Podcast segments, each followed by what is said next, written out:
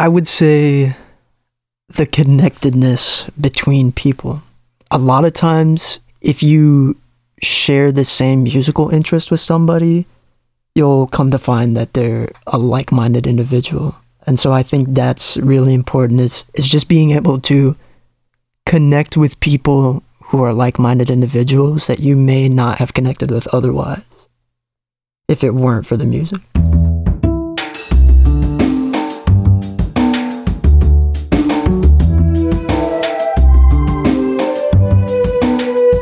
This is Champagne is Also a Band podcast. One songwriter, one song.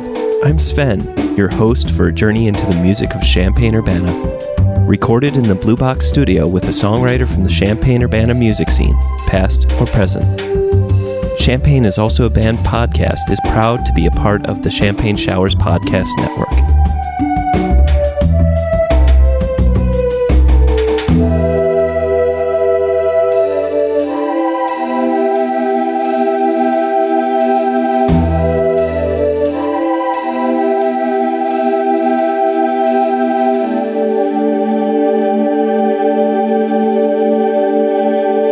Welcome to Champagne is Also a Band podcast. Today, I have Cade Witt, and you may know Cade from the cover band Octave. Cade, welcome to the show. Thank you so much for having me. I'm very excited. Today, we're going to be listening to your song, Uncertainly Certain, Take Caution, off of your debut album, People in Places. So, without further ado, let's listen to the song.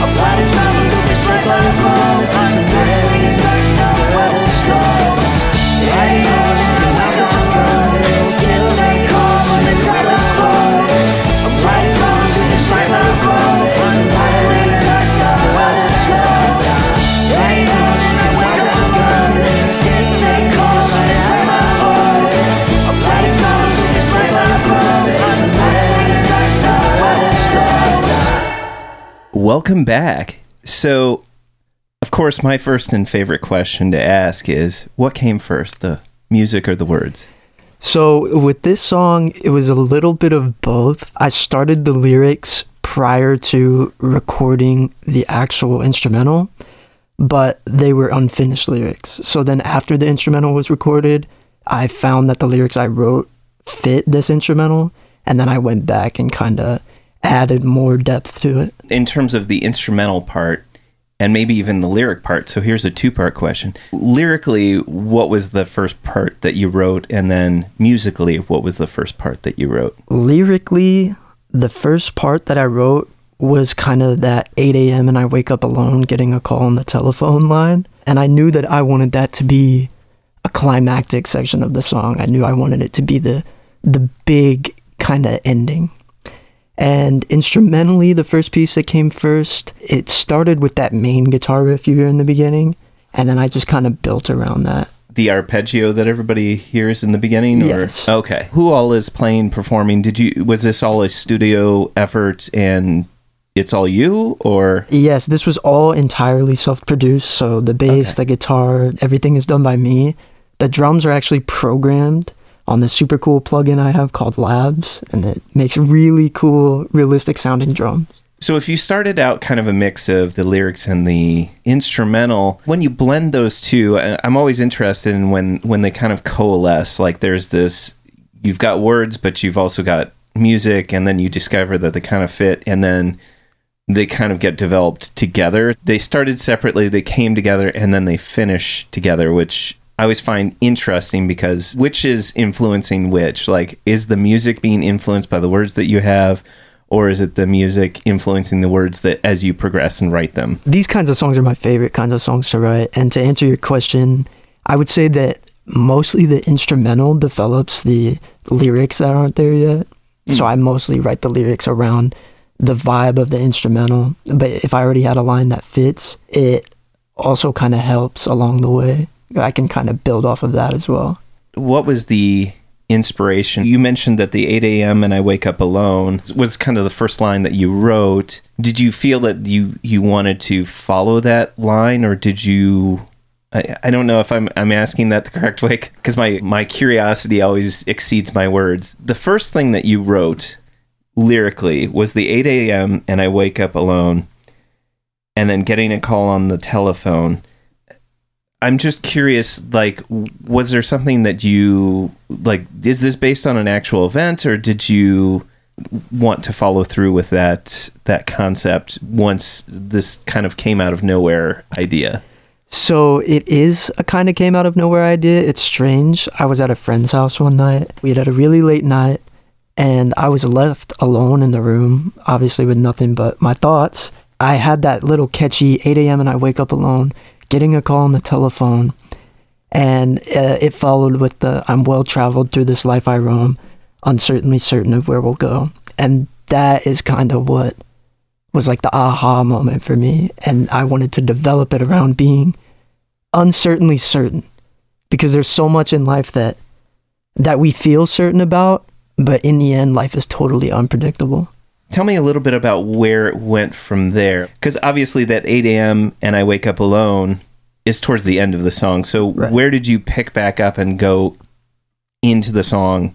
Did you start it at verse 1, or did you hit the chorus, or tell me a little bit about that? If memory serves correctly, it started with the chorus, because I was driving and listening to the instrumental in the car, and during that section where it kind of gets bigger, I just kind of started singing to myself, I'm thinking what you're putting out. It took off from there. Then I went back and did the verses, and the verses were easier to write because I had a more solid concept. The song it's kind of about two different topics. It's about like the speaker's struggles with a partner who lies to him, but there's also like overlying themes of uncertainty surrounding anything in life and just where this speaker will end up next. I had an inkling that it was based upon a partner relationship, but also the concept of that you don't necessarily know where things are going to go. Like the uncertainty of a relationship, just in general, the way that we interact with each other is definitely uncertain because you've got two random elements, right? Like you Absolutely, and the other person. Just our day-to-day life is how do we interact with these objects, our environment, people, places, things. Let's just kind of go into the chorus. You know, you're saying, I'm taking in what you're putting out. The promises you make, they're all laced with doubt. I find it interesting you have that first chorus, and then the second time you return to the chorus, you also, but I keep taking in what you're putting out. It has this feel of like you're saying the same thing that you just said earlier, but because of the way that you say it the same or with a different word, it kind of changes the nature of it a little bit. Yeah, it's like, even though I know what you're saying is laced with doubt, or, you know, untrue, I'm still taking it in and I'm still listening to what you're having to say. Like how we deal with other people and the way that we try to make things better, if you want to say, like, if you're in a bad relationship, there's always that tipping point of like, is there something I could have done, been more understanding, more accepting of that person that would have changed things? But the thing is, you know, it just like the uncertainty of it all, it's like it's dependent on two people. Right. One thing about my music is I love hearing other people's interpretations. So I'll always talk about what was going on in my mind when I wrote it, but I do like to leave a lot of room for people to interpret it how they please. I'm kind of curious about your line of keep talking soda pop to me, say all the shit that you don't mean. When did you come up with the idea of like referring to it as soda pop? The So I was wondering when you'd ask about that. Talking soda pop, it's kind of just a way of me saying like, you're talking sweet to me. You know, you're telling me what you think I want to hear, even if you don't mean it. And part of that is me paying homage to one of my biggest influences, Modest Mouse. Mm-hmm. They have a couple songs where they say talking soda pop. I don't know if when they say it, it necessarily has the same meaning as when I said it in this song, but it was just kind of my way of paying homage to them and taking something and turning it, putting my own little spin on it. I'm curious because as somebody who self-produced this album, I'm wondering, is this a song that you had completely written before you started recording, or did you, I mean, other than, you know, adding little extra parts or extra treatments to it. I'm just curious because there's a few songs where I'm just like, I've got a shell of an idea. I don't have all the chords, but if I start recording it, I can finish it and know what it is. I'm curious if that's part of your process or if you actually had it all thought out and figured out before you recorded it. It did start kind of with the shell of an idea. Most of the verses and choruses were written as I was recording it. I think the little treatment pieces, like you said, was me going in at the end and putting the line, like, lie to me, your mouth is a gun, and you'll kill me underneath the stars. Those little lines at the end were kind of the treatment and the cherry on top that I didn't have going into it. For the most part, it was pretty much a finished song when you started. Yes. Okay. Let's talk about the final part. I want to say, like, the outro, although I know it's more than just an outro, but it has that kind of big outro part. When did you realize that you were going to put the whole lyrics over lyrics crisscrossing? Right.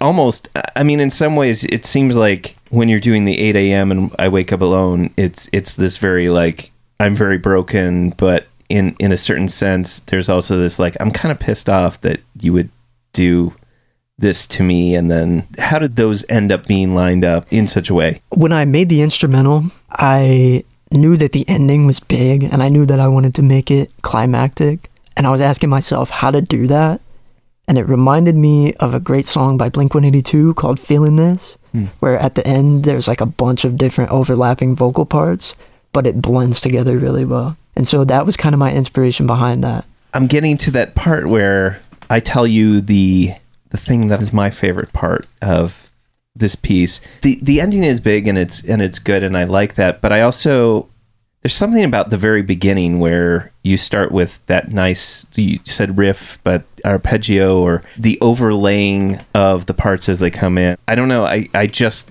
like the way that those came in together. I don't know why. It seems like a very simple thing to like, but I do enjoy that. And I know that there's this really cool word for it where it's just like, here's the bass line, it's playing by itself, and then here comes in another part, and it's just playing over the top of it, and then here's the second guitar, and it's playing this part, and then drums drop in, and, you know, there's this great term for it, and I cannot seem to remember it right now, but I love that because it's introducing all the characters that are going to be playing throughout the song, and, right. And I like the way that lays out and how they interlace with one another. So I guess that's a pretty simple answer, but that's just, I like that. Well, thank you. I really appreciate that. And that beginning portion kind of gives you a glimpse into how I constructed the instrumental, because it did start with that arpeggio that guitar is playing, but then I added drums on top, and it was really groovy, and I said, I could lay down a nice bass line to this. Mm-hmm. I ended up making the bass and the drums kick in at the same time, but it kind of gives you a little bit of a glimpse into the instrumental writing process. What's your favorite part? I think my favorite part is the ending. I also really like that bridge section before it goes into the outro, where I sampled somebody talking. It's actually Norm Macdonald, who's a comedian, and he was the late Norm Macdonald, and he was one of my favorites, and at the time of recording this song, he had recently passed, and I thought, well, this is a way that I could pay homage to him, because I found a clip of him talking about just life in general, and it was really deep, and so I ended up chopping it up in a way that it sounds like he's saying, being just a touch into death, and I thought that was really cool, so that might be one of my other favorite parts, but if not that, then the outro. Why was this piece the piece that you selected to talk about today? This is probably my favorite song that I've written. It holds a special place in my heart just because I love the instrumental so much. At the time I was writing it, I myself was kind of uncertainly certain of what I was going to be doing next. And this was kind of my foray into songwriting. I had only done a couple other songs. Right. And when I hit this one, I was like, wow, like I can really do this. And I really enjoy doing this. Champagne is also a band podcast is proud to support Jubilee Cafe. Jubilee Cafe is a free weekly meal program at Community United Church of Christ, 805 South 6th Street in Champaign, Illinois. Jubilee Cafe serves a home-cooked meal from 5 to 6:30 each Monday. Their mission is to feed hungry people by cooking healthy, delicious meals and by serving their guests restaurant-style with servers waiting on tables. Jubilee Cafe is open to anyone who cares to eat with them. Because food insecurity among students is so high, they serve students as well as others in and around the Champaign-Urbana community who struggle with hunger. Meals are free to all and will be served each Monday evening, located in the accessible lower level of the building at 6th and Daniel Streets in Champaign. For more information on the meal or how to volunteer, go to the Jubilee Cafe CUCC Facebook page or email them at jubilee.cafe@community-ucc.org. That's jubilee.cafe@community-ucc.org.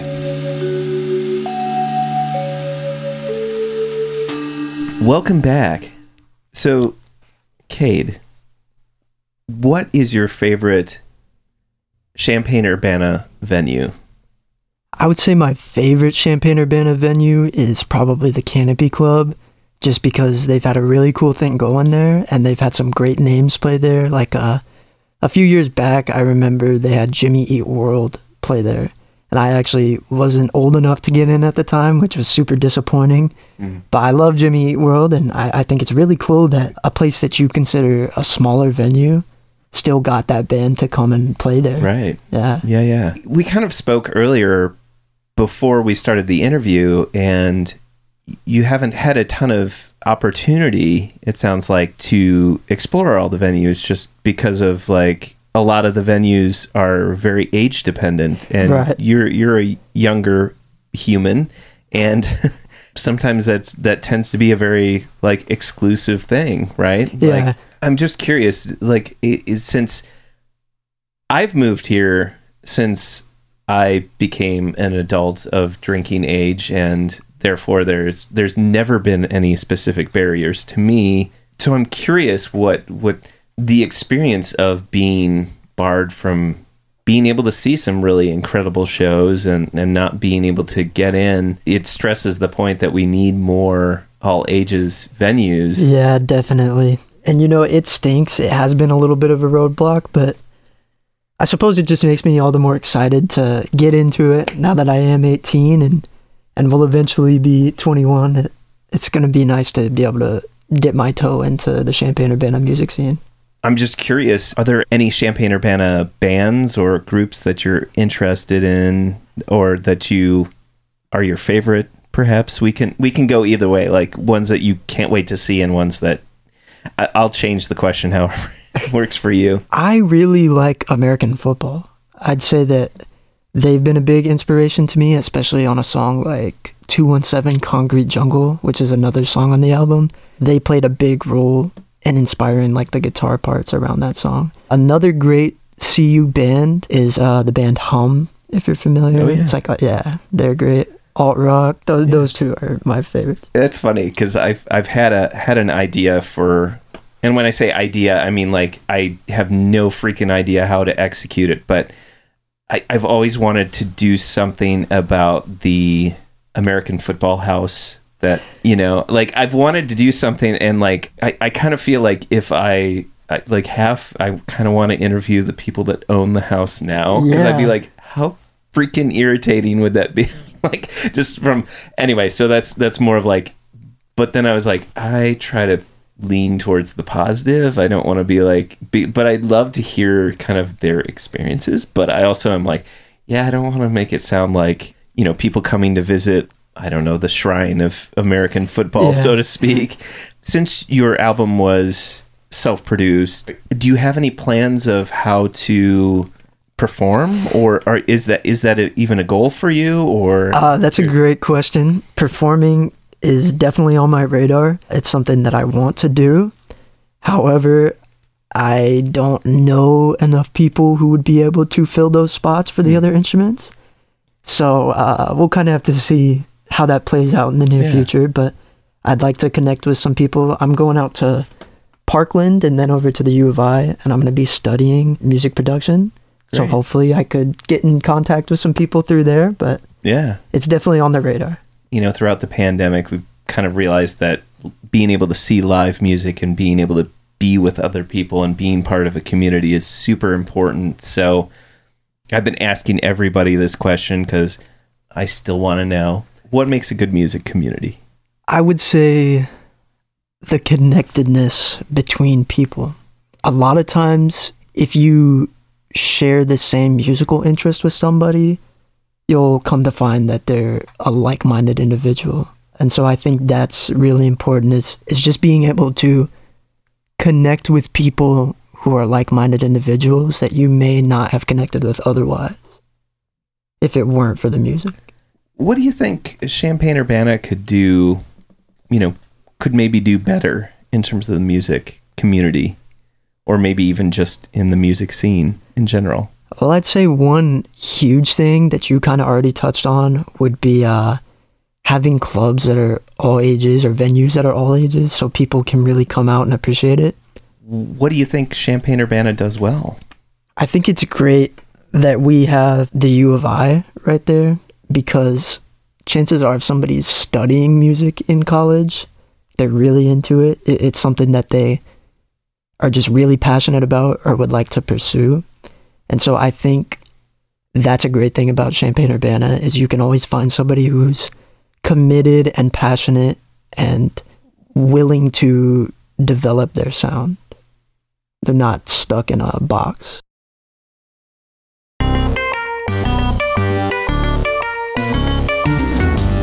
Champaign is Also a Band podcast is proud to support Exile on Main Street.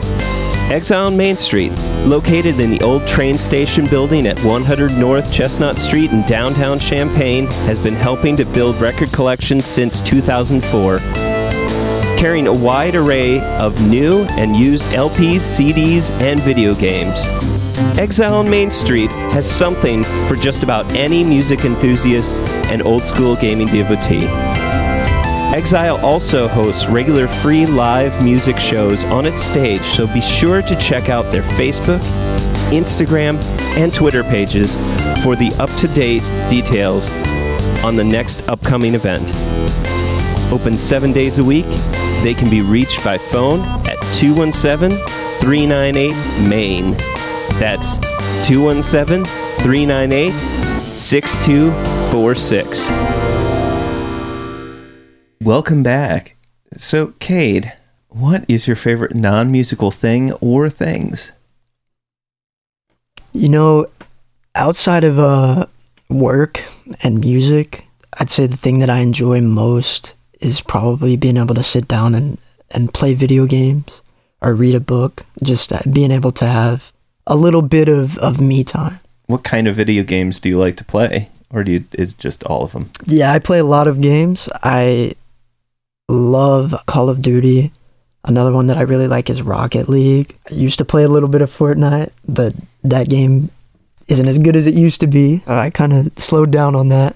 Recently, I've been playing the Mario 3D All-Stars game for the Switch, which is the remaster of three of the 3D Mario games. So Mario Sunshine, Mario 64, and Super Mario Galaxy. What kind of books do you like reading? My favorite book is The Catcher in the Rye.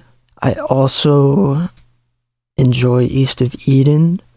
One that I'm reading right now is Lord of the Flies. And then after that, I think I'm going to read Pride and Prejudice.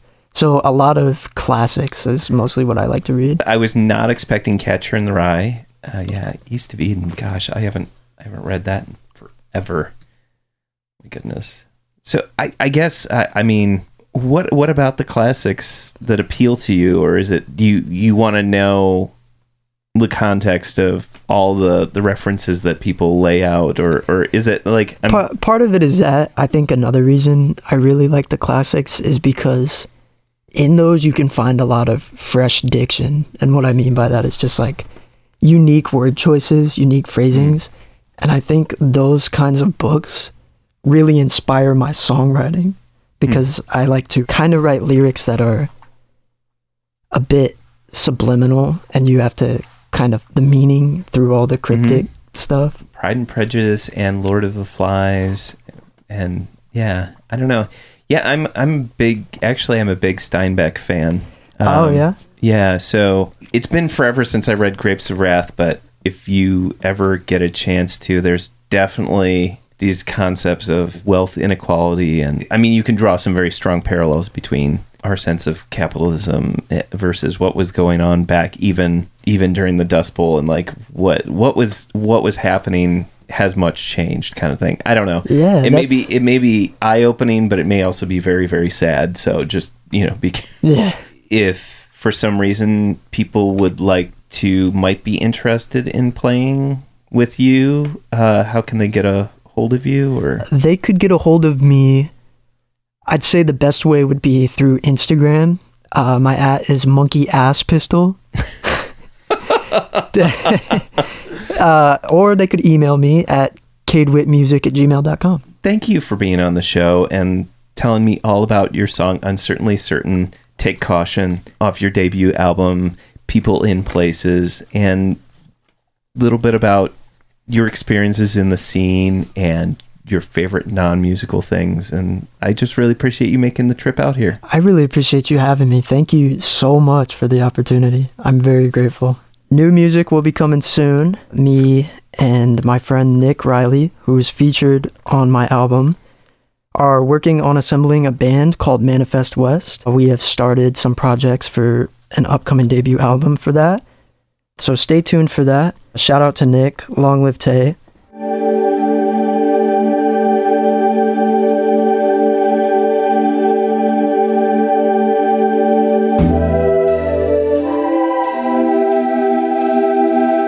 Thank you for listening to Champagne is Also a Band podcast. This is Cade Witt reminding you, great music is out there. Go find it where you live.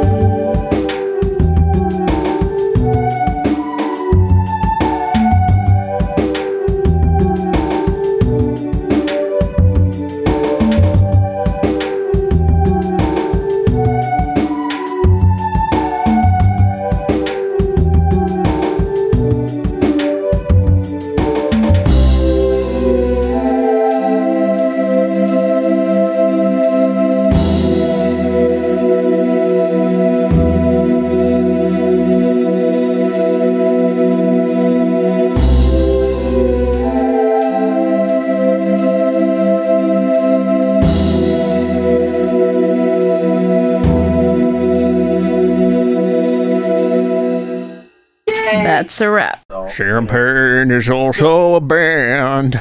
You almost have an NPR voice. It's so good. Luhara Studio. Sounds bigger on the inside.